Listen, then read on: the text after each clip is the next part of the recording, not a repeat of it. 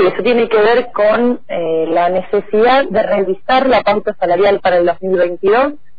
Ustedes saben que hubo un acuerdo salarial que con Histórica no firmó, pero que bueno, se constituyó la mayoría para hacer efectiva eh, la propuesta que el gobierno había acercado eh, hace más de dos meses, eh, cuando se acordó ese 41% de aumento para el 2022 hasta el mes de septiembre repartido en cuatro cuotas. Con una cláusula de monitoreo permanente. Claro, esa cláusula de monitoreo permanente se hizo necesaria de aplicar en función de el disparo que hubo con la inflación, especialmente en los meses de marzo y de abril. Eh, de modo que, como todos los sindicatos de distintas actividades en el país, empezamos a ver y a reclamar la necesidad de rediscutir la pauta salarial. En este caso, eh, bueno, nosotros hemos quedado eh, muy por detrás de la inflación, únicamente cobrando ese 13% que nos pagaron en marzo, que es la representa la primera cuota del acuerdo del 41%, y eh, bueno, ese no solo fue, digamos, en marzo, después de enero, febrero, sino que además eh, no se volvió a modificar eso eh, por lo menos hasta el mes que viene, es decir, hasta julio. Em, bueno, en esto colaboró la dilación del gobierno, ¿no? En el último tiempo. Em, de manera que nosotros lo que estamos reclamando es que ningún salario quede por debajo de la inflación. Premisa que es similar a lo que el propio gobierno ha manifestado, ¿no? Como, como su propia meta, que ningún salario pierda con la inflación.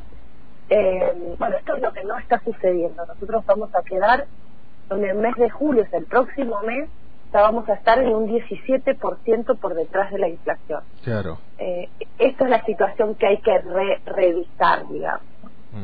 Bueno, y también hay un planteo respecto, por ejemplo, al pago de ese bono de conectividad, qué está sucediendo, por ejemplo, con nuestras jubiladas y nuestros jubilados que fueron docentes universitarios y universitarias, y también la situación de las obras sociales, Micaela. Sí, sí, efectivamente. Nosotros fuimos con un pliego que es más amplio, que tiene además la cláusula gatillo, que tiene eh, la eliminación del impuesto al salario, que es una reivindicación que nosotros seguimos sosteniendo, especialmente eh, para las categorías más altas eh, de, nuestro escalafón, que con antigüedad, zona y em, dedicación, ¿no? Siempre hablando de full time, em, digamos, termina achatándose la escala salarial, ¿no? Hay una franja importante de docentes que termina cobrando, pese a tener categorías más altas, termina cobrando lo mismo que categorías más intermedias, eh, justamente por por, por el descuento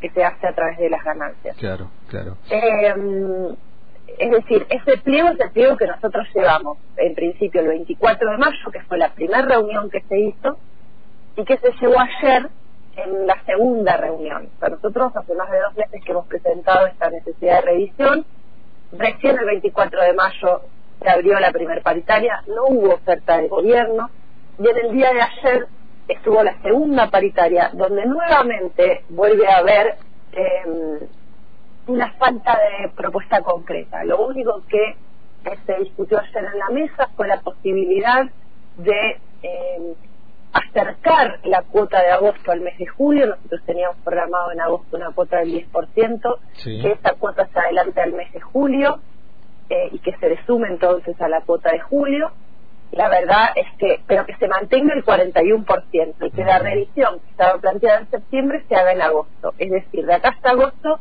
no cambiar nada del de 41% de aumento que tenemos programado. Claro, solo este adelantamiento que decís del 10% para el salario que vendrá de este mes de junio. Exacto, para el mes de junio que se cobra en julio. Em, de modo que, bueno, ninguna federación de todas las que estaban presentes eh, coincidió en que eso era una posible solución. Acá hay que incrementar el, porcentaje. Hoy todos los sindicatos están eh, acordando alrededor del 60% o más del 60%. La verdad que mantener a la docencia universitaria con ese 41% eh, resulta un tanto discriminador, un tanto injustificable. Eh, bueno, esto terminó significando que la paritaria, digamos que abra un cuarto intermedio hasta el día jueves, donde se vuelven a reunir eh, y el gobierno, eh, digamos, se tomará estos días para evaluar una posible propuesta superadora eh, para ese día. Mientras tanto, mañana y pasado para Nación. Bien. hoy y mañana, perdón. Hoy y mañana, claro. ¿Qué acciones se van a desarrollar a nivel territorial? Sé que hay alguna acción de, vinculación en el marco de esta elección de segunda vuelta que estamos viviendo en la universidad. ¿Tiene que ver con el paro o ya estaba programada con anterioridad? Eh, no, en realidad eh, la iniciativa la teníamos pensada, la hicimos coincidir con el paro justamente eh, bueno, para visibilizar también la situación en la que estamos, eh, poder desde allí, eh, digamos, comentar la situación salarial de la docencia.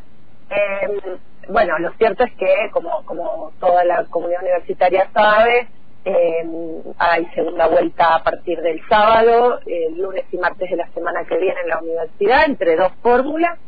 Y aún, bueno, preocupado por cuáles son las posiciones y las ideas eh, de, ambas fórmulas para lo que hace a los derechos docentes, para lo que hace a la carrera docente, a las designaciones, al trabajo, a los concursos, al presupuesto de la planta, eh, bueno, a, la paritaria local, al cumplimiento del convenio colectivo de trabajo. Eh, acordó esta iniciativa con ambos espacios políticos para que hoy, a partir de las dos y media de la tarde, en un caso con la fórmula Pensar la UNCO, que lleva Andrés Poncelón y Lidia López al rectorado, la lista número 3, eh, haga un encuentro con ADUM eh, y con sus afiliados, afiliadas, docentes que quieran participar a través de, un Zoom que, hemos armado al efecto. Y a las 16.30 la fórmula de convergencia universitaria, la lista número 1, que lleva Beatriz Gentile y Paulo Zornicar también como candidata y candidato para el rectorado.